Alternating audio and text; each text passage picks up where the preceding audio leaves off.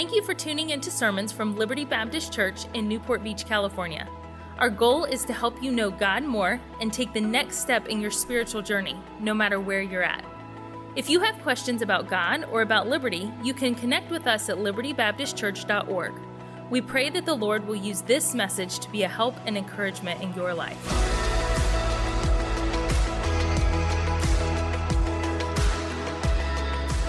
Turn your Bibles to Genesis chapter 37. That's where we are going to springboard, and we're going to be running through the rest of Genesis. We're going to survey it. We're going to look at a few passages here. Um, you, if you've been in church for some time, you know the, the story of Joseph in the Old Testament and uh, how it's said of, uh, of him by his brothers Behold, this dreamer. And they didn't mean that as a compliment, they were, uh, they, they were resentful of him. And, but he did certainly have an important dream that God was showing to him ultimately his will, God's will for his life, something very important that was going to happen, very significant that was going to happen to him. Now, Joseph, as a young man, probably at the age of 17, should not have um, shared this dream with his brothers who already resented him. But in essence, the dream foretold the time where his brothers and even his parents would bow down to him. And they certainly didn't like that. Behold this dreamer.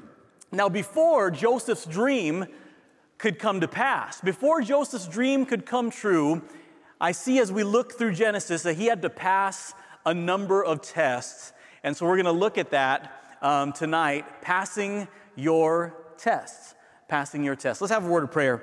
Father in heaven, thank you so much for um, allowing us to be in your house and, and uh, God, just everything that's been accomplished already. Lord, thank you for the wonderful music. And God, you've, you've been glorified, and I trust that you have been pleased. And we've already been ministered to um, through the music, God. But I pray that you'd quiet our hearts as we look into your word and that you give us something good for our lives, God. We need you. In Jesus' name, amen. I've always been a dreamer, and I think all of us have been dreamers, especially as children. Any of you men willing to admit that as a child, as a young child, maybe even as a teenager, you had, like me, delusional dreams of being a professional athlete. Any men in here would admit to that? Okay, there you go. There's a few of us that thought we were going to be, um, you know, because we were in Pop Warner or you played soccer or basketball, you thought for sure that you were going to be a professional athlete. I had dreams of being the first Filipino in the NFL all right? We don't get very big, right? But I read that there somebody beat me to it. I, I, let go of the dream, but uh, but somebody beat me to it. A guy played for the Tennessee um, Titans, and guess what position he, this Filipino, full-blooded Filipino played? No, not kicker. That's messed up. All right. So he oh, of course, he was a punter. He's Filipino. He was probably a punter, right? Okay, maybe he was a wide receiver. Maybe he was, he was an offensive guard, Brother Bill. He, he was an offensive guard. He was six foot four, 310 pounds of lechon eating, lumpia eating Filipino. My goodness, where did, how did he get so big? Well, that was certainly one of my dreams was to be a professional football. I was the, uh, I was the chubby kid um, that was, you know, you know, every once in a while you come up, with, you, you meet a, a fat guy who's still pretty fast, right? That was me growing up. I was the chubby guy that was still fast. Now I'm the chubby man who's slow, right? But there was a time where I was chubby and fast. And so I was bigger um, it just my body played a trick on me. So when I played Pop Warner football, um, I, I started in, in, uh, in third grade and played all the way up to junior high, and then and then played some high school football. And because I was bigger than than most everybody my age, and I was kind of fast and I was pretty nimble, um, I was I was pretty good in Pop Warner. And I really just thought that I could be the first Filipino in the NFL. And then all of a sudden in high school, I'm yeah I, I'm five foot ten in the eighth grade. I'm five foot nine and a half now. I don't know how that works, but it just went downhill that way. So I was five foot ten in the eighth grade and thought for sure, this is looking good, man. I'm still big, and all of a sudden, you know, I'm not, I'm not as chubby in, anymore. I'm starting to look more like The Rock, Dwayne Johnson. All right, and I'm just kidding. And uh, um, and it, it, it's it's it's looking pretty realistic. And then I get into high school, and then everybody just kind of skyrockets and gets big, and all of a sudden, I'm one of the smaller guys uh, on the on the team, and and, uh, and and and I had to move positions, all that. And then I, I just got realistic and knew, you know what? NFL football, it's not gonna happen. And then somewhere along the line, I switched and I went from football to drama. Yes, I know that's weird. To go from being a football player, a jock, to being a drama queen, that's how it, it just happened that way for me. And so then I had these delusional dreams. And, and, and was, I, I did pretty well in that. I competed regionally in Shakespeare recitations and things like that. And so I had these dreams of, of being on Broadway and being a, uh, being a professional actor of some, uh, of some sort. And, and those, I let go of those eventually, right? And we all have dreams. Tonight, I have this dream. And probably nobody cares except for me and my family and Bill that the Los Angeles Clippers will win the championship. And they, see, you Laker fans, hey, you Laker fans are bitter. Look at that. See, look at Laker fan right there walking out, right there. You Laker fans, are, he's gonna go all the way. And he's the one that reminded me that the Clippers were playing. That's what happened up there. I'm trying to get it out of my mind, trying to stay spiritual. I turned off the sports notifications on the tablet and everything, so I'm gonna be spiritual, right?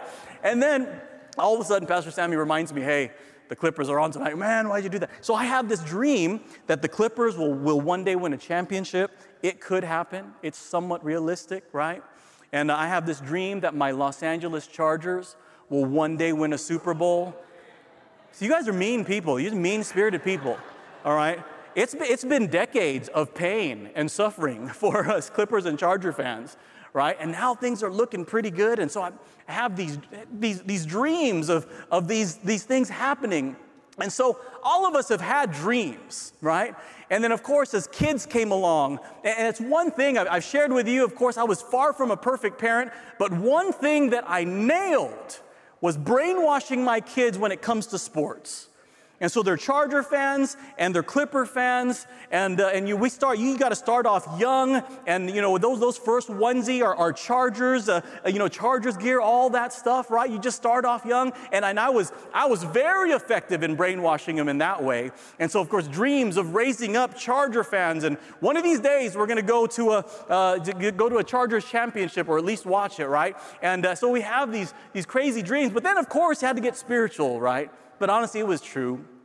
We had dreams of our kids loving Jesus and, and serving Jesus. And, and then as a youth pastor, as we pour our, our lives into teenagers, and, and it wasn't just about having fun or, or, or being social. Uh, of course, we'd start to work with teenagers as junior hires and knowing the, the households they, they had come from and, and, and seeing some potential or, or even seeing a bus kid who didn't know how to sit properly in church and, and just having dreams that, that maybe a bus kid from, uh, uh, from, from the, uh, the hood of Upland or Ontario and that we would have to chase down some sometimes and bring them on the bus and, and drive out and pick them up on Sunday nights and then uh, for midweek service and, and bring them to camp and get them sponsored and just have dreams for even somebody that you wouldn't think that God could use in ministry. And I'm telling you, someone like Marquise is, is a dream come true for me and my children right now, certainly a dream come true. And thank God for when you have dreams and, and you put some work to it and God sees fit to bless, right?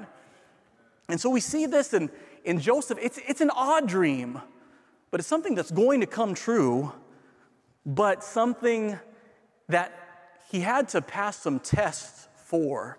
And so I'd like to consider a few things about Joseph's life. When he has these dreams, he has these initial dreams, he's 17 years old. So obviously at 17, hey, when you're 17, 18, I mean, you feel like you're all grown up and you've got it figured out, right? We all felt like it, right? On this side of it now, we realize, man, we had a lot to learn, right? And so maybe when you're 17, you shouldn't share all your dreams with everybody. Because all of us, we just have weird literal dreams, right? I'm not talking about ambitions, just stuff that comes in the night. You've had pizza too late, right? And that you, you've, you, you, ever, you have dreams. Um, I had a recurring dream as a child that I, that I felt like I was walking through a cartoon in dark through, a, through an alley or something, and then eyes, eyeballs would pop out. Like, that had nothing. I, I didn't need to share that with you, but, uh, but that I just had this recurring dream, and, and, and it still stands out to me. I remember things like that, right? And then even, hey, right now, as an adult, I remember there was one election cycle, and remember when Kerry was running for president? and there was this, uh, um, I don't know if it was a controversy about him. Uh, I, I, believe he was a combat veteran from Vietnam, and he was on a fast boat or something, shooting, you know, I think he was a gunner or he claimed to be or something like that. I remember having a dream that I was, I mean, just that dream got into my mind, and I remember having a dream one time that I was just a, a gunner on a fast boat in Vietnam. I mean, these things can just fill our brains, right? And we don't necessarily have to share it, especially in public like I just did right now, right? Joseph shares these things. They are going to come true, but there are some tests that he has to pass first. Joseph is resented by his brothers. Why? First of all, because he is his parents' favorite, right? And, and let's be real, as parents, our, our kids probably take turns as favorites or in the doghouse, right? And right now, this, this stage in our life, my kids are 18 and above. You know, they're, they're, they're, they're grown and growing, and, and they've got jobs and they've got money. And so, my favorite, who's, whoever has brought me the donut, the donut the, the last, right? That's my, you're my favorite right there. Or whoever put away all their socks, right? Or put away, put, put the cups. You know, there's, there's just cups everywhere in our house. Goodness gracious. I just put cups away, right? I'm sorry, my kids are wonderful. And, um, and it just, you know, you, you know how it is, right? Um, so, sometimes our, our, our, kids are, are human, their, their human nature comes out, right? And, uh, but Joseph was just the absolute favorite of his parents, and his, his siblings resented it.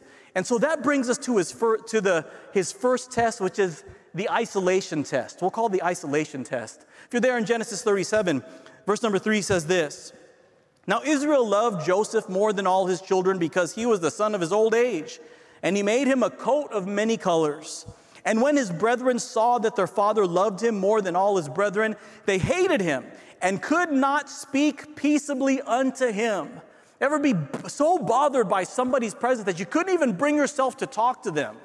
Right? I mean, just so bothered by them, so resentful of them. And this is what Joseph had to live with his own siblings. They were so bothered and so resentful of him that they couldn't bring themselves to speak peaceably to him. He was living a lonely life just in his own family. He is an outcast. This is even before he shares his dream with them, but because of this weird dynamic in his family. The isolation test. I'll ask this question of myself. How will I handle being in the minority? How will I handle being in the minority? Folks, you understand, God's people have never been a majority. And now, certainly, of course, there's always regions of the world where, uh, where, where maybe there are, there's a bigger population of, of Christians, but as far as the grand scheme of history, God's people have never been a majority. But throughout history, even when God's people were outnumbered, God's people, the Christianity's influence has been pretty strong, even when outnumbered. Why?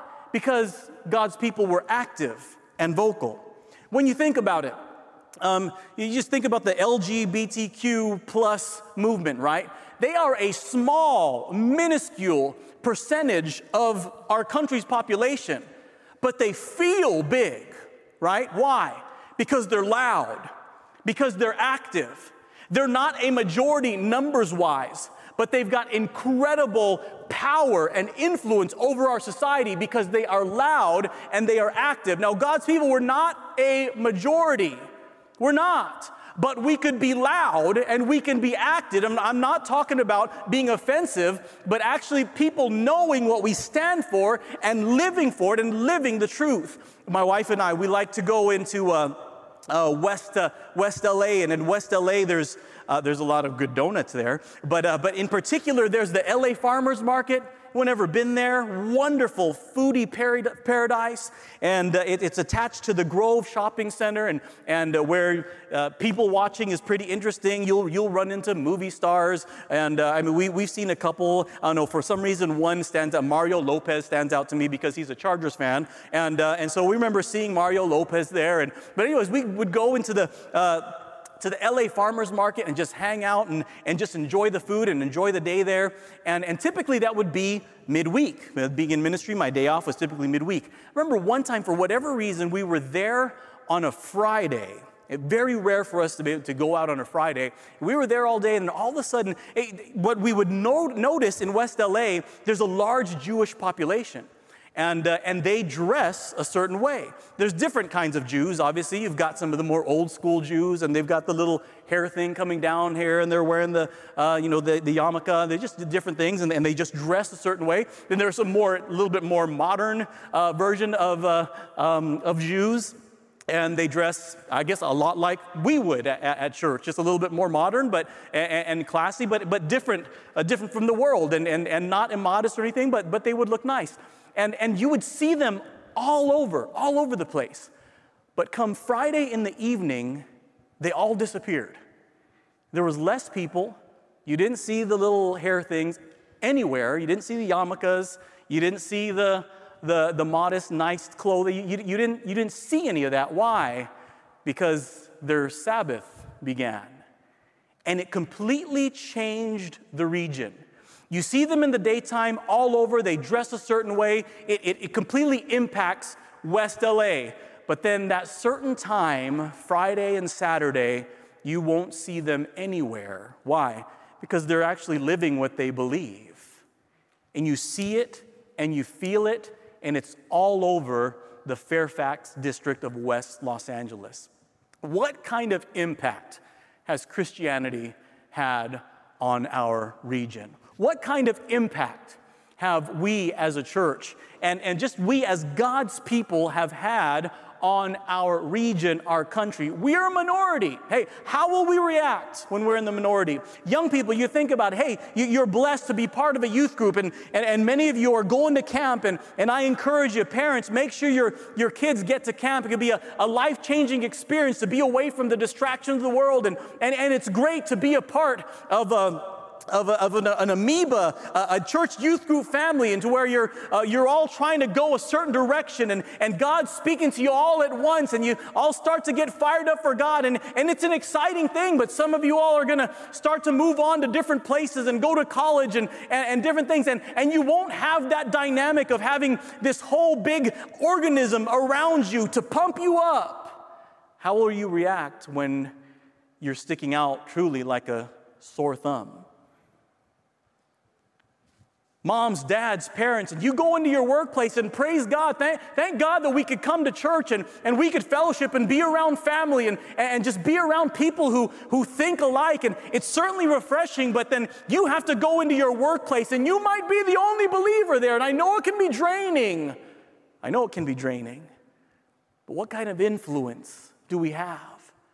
And I'm not saying we go in there and, and, and and get up on a soapbox on the, in the break room or anything, but just with one life at a time, one life at a time, making an impact.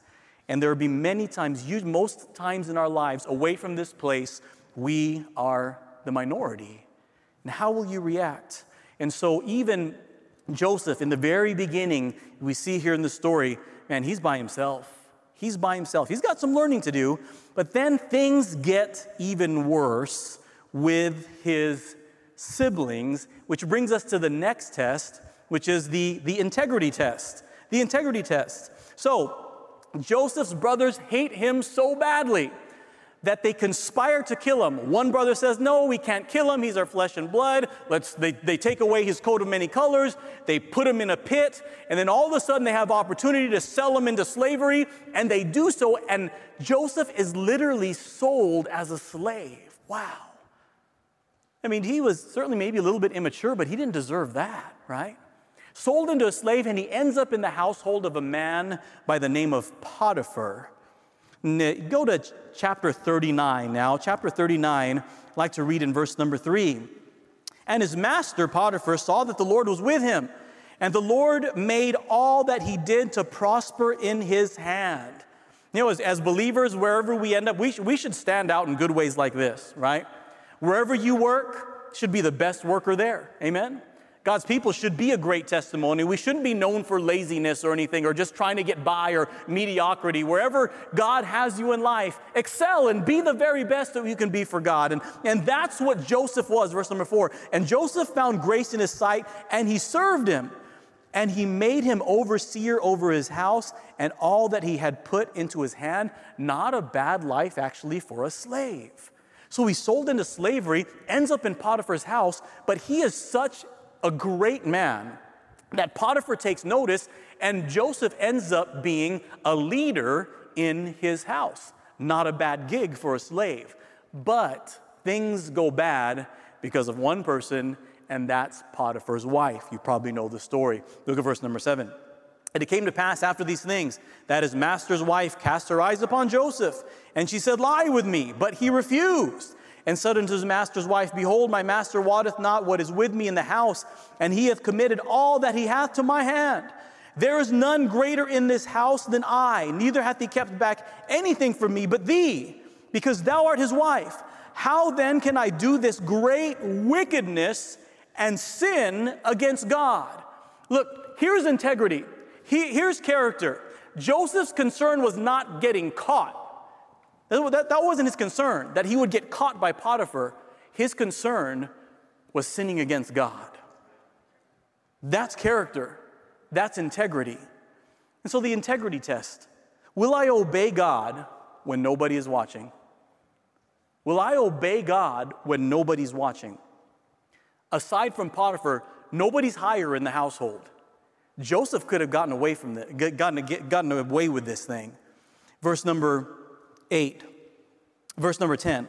And it came to pass as he spake, as she spake to Joseph day by day, that he hearkened not unto her to lie by her or to be with her. And so this didn't just come one time. Day by day, the pressure was on. Every single day, she's trying to reduce him, uh, seduce him, and she and he refuses every single time. Verse number 11. And it came to pass about this time that Joseph went into the house to do his business, and there was none of the men of the house there within. And she caught him by his garment, saying, Lie with me. And he left his garment in her hand and fled and got him out. He got out of there so quickly as she grabbed him that he ended up, she ended up with his coat. The Bible says, Proverbs chapter 11, 3 says this the integrity of the upright shall guide them. I think when we think of guidance in our lives, obviously we think of getting godly counsel, and certainly that's important, and looking into the Word of God and prayer, and where we need guidance and direction from God. But let's not forget, the Bible says this just having integrity will help guide our lives. Just having integrity, doing what's right, no matter who's looking, no matter who's looking, always remembering that God is looking, that God is looking. And it's that integrity that will guide us through life. The integrity test, he passed it. He passed it. And that's pressure day by day by day. A young man, probably still a teenager, and he refuses this. So he's falsely accused and he ends up in prison, which brings us to the next test the suffering test. The suffering test. You're there in chapter 39, look at verse number 20. And Joseph's master took him and put him into the prison, a place where the king's prisoners were bound, and he was there in the prison. But the Lord was with Joseph and showed him mercy and gave him favor in the sight of the keeper of the prison. So here's this young man, a man of great integrity. He becomes a leader as a slave in Potiphar's house, gets falsely accused, did nothing wrong, ends up in prison and then becomes a leader there as well. The Lord's still with him. He's still serving God, still keeping his focus on God. The suffering test. Will I lose my faith when the pressure's on? Will I lose my faith when the pressure's on? Folks, it's, it's easy. There's a great old song, right? Life is easy when we're up on the mountain, right? And we love those times. And and I certainly I appreciate Brother Jay Shaner's messages on, on the mountains of life, right?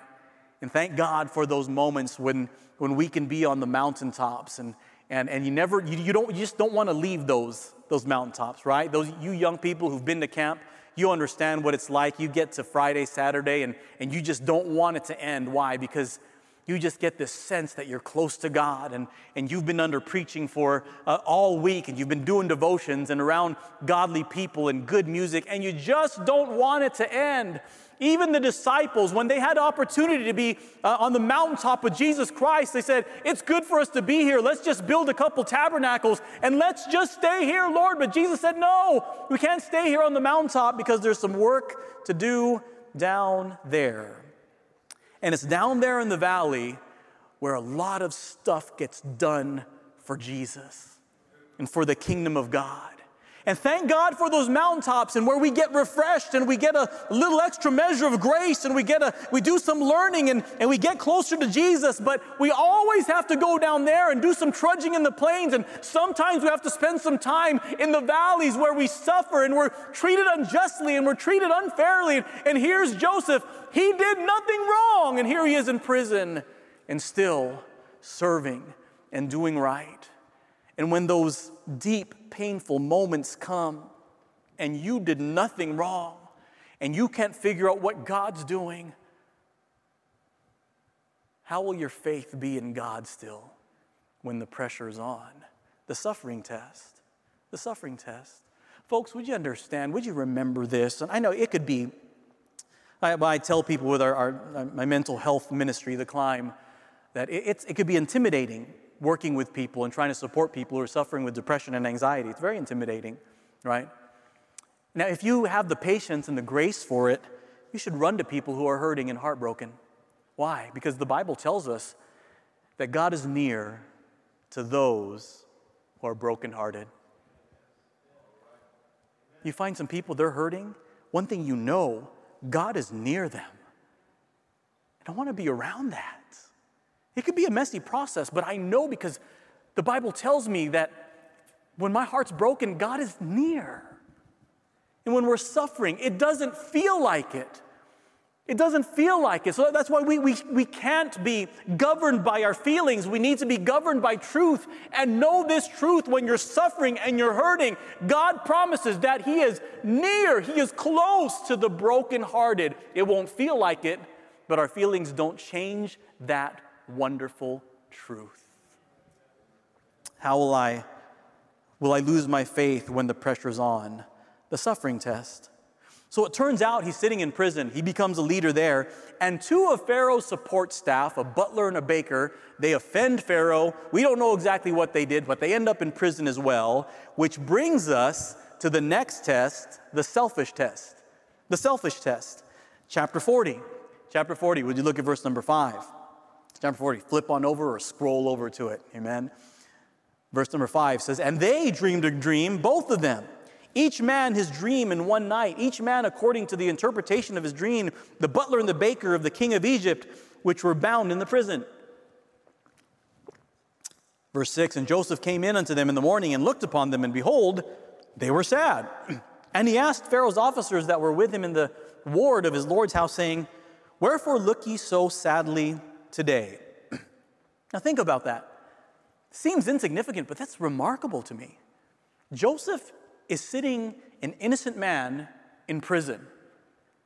And here are two guys, probably not innocent, and they're sad.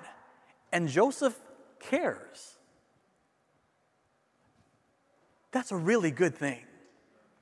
Because it's so easy to get so wrapped up in our own pain that we forget to look around us and notice the pain of other people. Let's be careful with that. And so don't get me wrong, when you're hurting, reach out for help. I promise you, in your church family, people want to help you, people want to pray for you and with you, people want to be there for you and sit with your pain and just be there with you. Don't get me wrong. But at the same time, don't lose sight of our responsibility as God's people, really in every season in life, even when we're hurting, to be aware of other people around us and don't forget. The, self, the selfish test. When times are tough, will I only look out for myself? Huh. When times are tough, will I only look out for myself? Joseph, if anybody could have just been sitting in prison complaining, complaining, and, and laughing at other people, right? I mean, he could have. On a human level, none of us would have judged Joseph for that because he's innocent. These guys did something wrong and they're sad. Joseph has every right to be sad, but he has a concern for other people's pain. So they share why they're sad. They have these crazy dreams, right? One guy, the butler, has a dream about grapes and grapes getting squashed, right? The baker has a dream about baskets being on his head and birds coming and eating the stuff off of the top basket, right? They don't know what it's all about. It's just a weird dream. And They're sad about it. Joseph interprets the dream. He tells Mr. Baker, okay, the grapes, and I, I don't know how he gets it from it, but he's right, right? Mr. Uh, Mr. Mr. Butler, that means you will be free. You'll be a free man in just a few days. Wow, okay. And then you, could you imagine being the baker? I was like, wow, that's good news. Wow, okay, well, how about my dream? Okay, baskets, there's stuff in the basket, birds come and eat it. Um, yeah, dude, you're dead. you're dead meat. Well, it comes to pass. In just a few days, the butler's free. He's restored to his position there with Pharaoh. And in just a couple days, the baker is dead meat. When the butler is freed, gets out of prison, Joseph tells him, just begs him almost. It seems like it to me. I have the sense that he's begging him, hey, don't forget me. Please remember me. Please remember what I did for you, right? Which brings us to the next test. Number five, the forgotten test. The forgotten test. You're there in chapter 40, right? Look at verse number 20. Verse number 20. And it came to pass the third day, which was Pharaoh's birthday, that he made a feast unto all his servants, and he lifted up the head of the chief butler and of the chief baker among his servants, and he restored the chief butler into his butlership again, and he gave the cup into Pharaoh's hand. But he hanged the chief baker, as Joseph had interpreted to them. Yet did not the chief butler remember Joseph, but forgot him. He says, Man, hey, congrats, man, I'm so happy for you, man. I'm so glad that, yeah, wasn't I right? Those, those crushed grapes, yeah, man, you're free. Look at you, you're going free. Man, when you're out there in the real world, man, don't forget me, man. Don't forget, put in a good word for me. The Bible says the chief butler totally forgot about him. You know, ideally, all of us, we serve, do things around the church, serve other people, put ourselves out for other people. We sacrifice for people in the church. And if we get no recognition, it doesn't matter because we know that God saw, right? Ideally. But we're human. And so we very seldom work in the world of ideals, right? And so we crave recognition, right? It's nice when somebody says thank you, somebody notices, right? Since my kids have been back um, from college and they've been singing and serving and and people come up nonstop. Oh, your kids sing so beautifully. Wow, they're such good singers. And, and man, I'm like, well, what about me? I sing too. Of course, I haven't been that way. I promise. I, I love it. I love it. Um, they're finally going to let me sing and have a solo this Sunday. Be there for it. All right? Kidding. I do. I love it. But human nature craves some recognition, right? Human nature craves some recognition. And then so we know that as leaders, and so we try to do our best to say thank you, send a thank you note, right? Recognize people. But also because of human nature, we forget, right? And so when that happens and you're teaching that Sunday school class and nobody says thank you, you're gonna be all right? And thank you so much for teaching. You've been serving in the nursery or the threes and fours, whatever, whatever age. I did that one time in my life, one time, never again, not my thing, all right? Not my gift. I wanted to fight children, all right? It's just not my thing, just being real, all right? I didn't, I didn't fight any children, but I wanted to, right? right? And so God bless, honestly, you, you, you, you take care of that age, thank you. But, you know, you go a few months and nobody recognizes you, you can be all right. You go, you work that bus route, and you get up a little earlier than everybody, you're out later than everybody, and honestly, thank God for you. Thank God I've seen lives changed by the bus ministry. I've seen lives changed, and nobody writes you a thank you note. You gonna be all right? You gonna be all right? Right? You've been serving for years, for decades, and, and you don't get any recognition for it, and we'll try. But sometimes we're gonna, it's gonna be overlooked. You're to be okay? The forgotten test. How will I react when nobody notices my work? Hmm. How will I react? Hey, we, we will not be what God wants us to be if that's what we crave, if that's what we need, is other people's recognition. Because ultimately, it's about Him, right?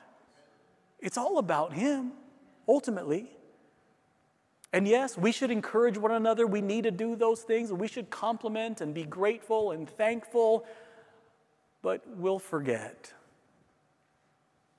And how will you react when that recognition doesn't come? The forgotten test.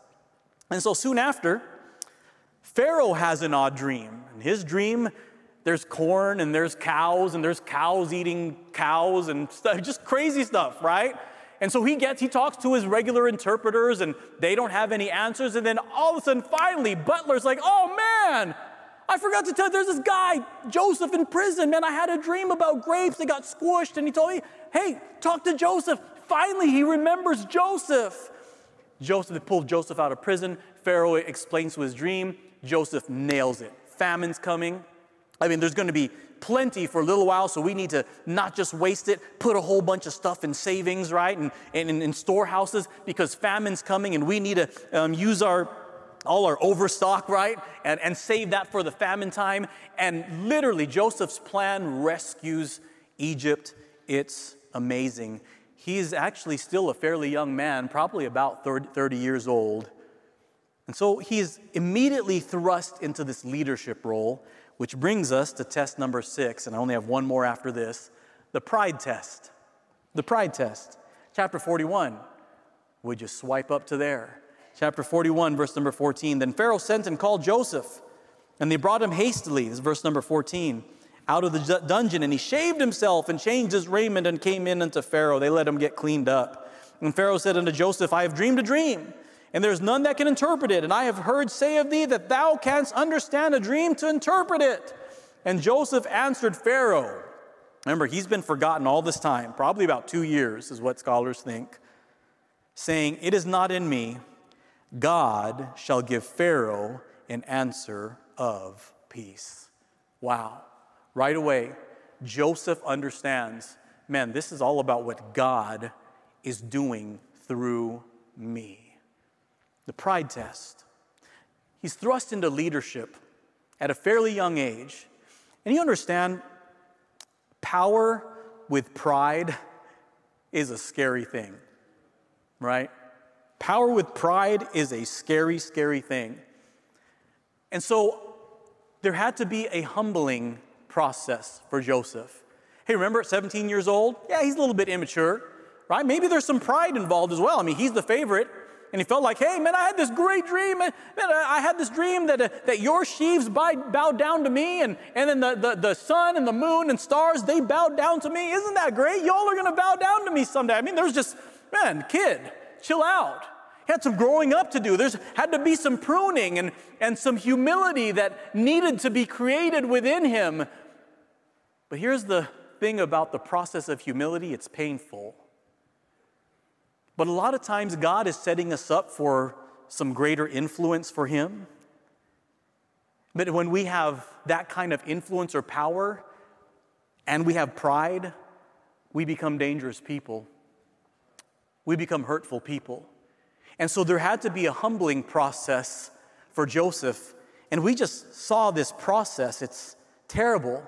His brothers hate him, they sell him into slavery.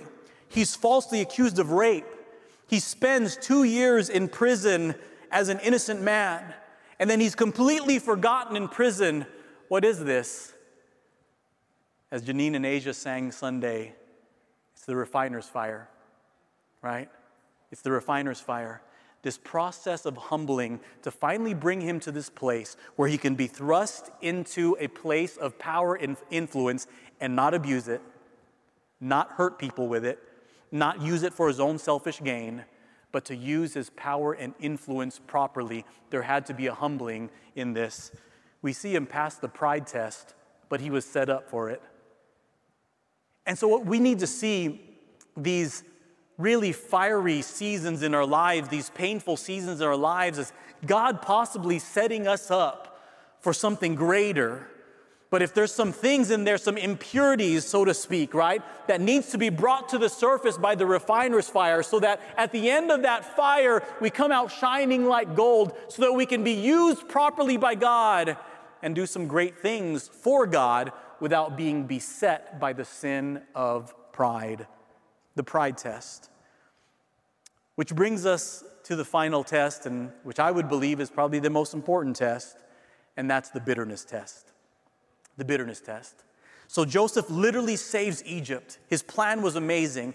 And now, when they get into this season of famine, they're still doing well. In all the outlying areas, they're suffering.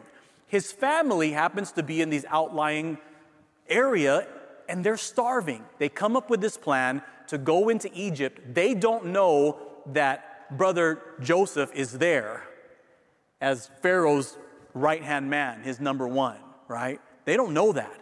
But they decide to take a chance, go into town, so to speak, and beg for help. They go into town, all of a sudden they're standing before Joseph. They don't recognize him. He recognizes them, sends them away. Make a long story short, they come back, right? And then Joseph finally reveals himself to them. And you know what it would be like. Come on, you're the sibling that messed with him. Uh oh, right? It's Joseph. We are dead meat.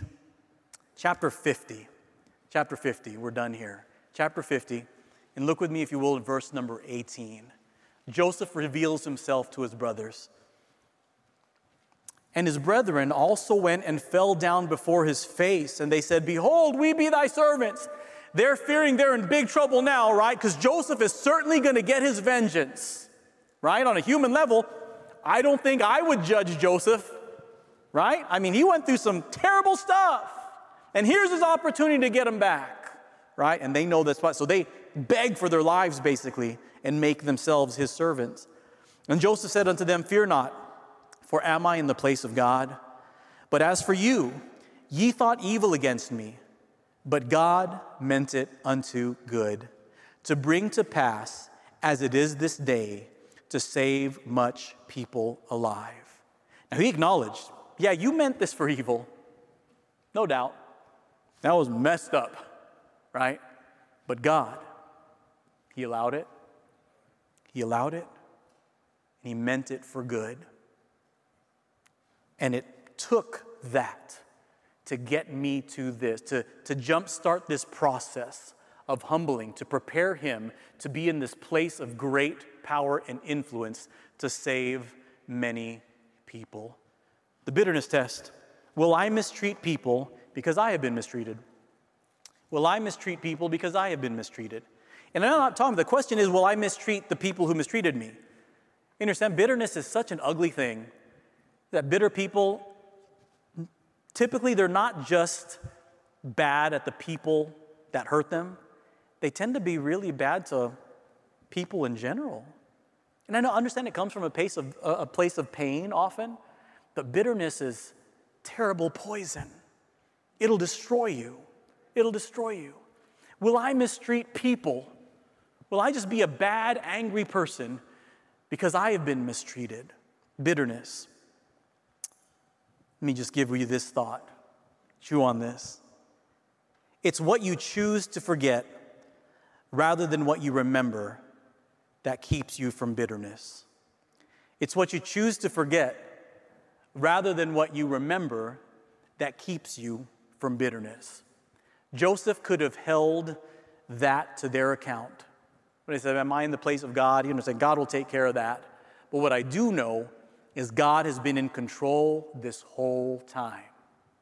Even when they threw him in that pit, God was still in control. And God was bringing to pass this incredible plan to use Joseph in an amazing way. Joseph's seven tests. Folks, we're all going to get tested in life, right? Just think of them as prerequisites, prerequisites to get up to higher learning. Amen.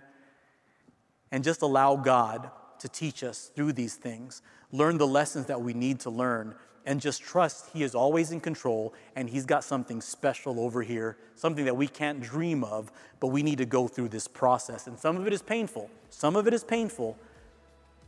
But you can, with God's grace, you can pass these tests. You can. You can. Thank you for listening to Messages from Liberty. Tune in next week for more Bible teaching or subscribe on iTunes to stay up to date with our current series.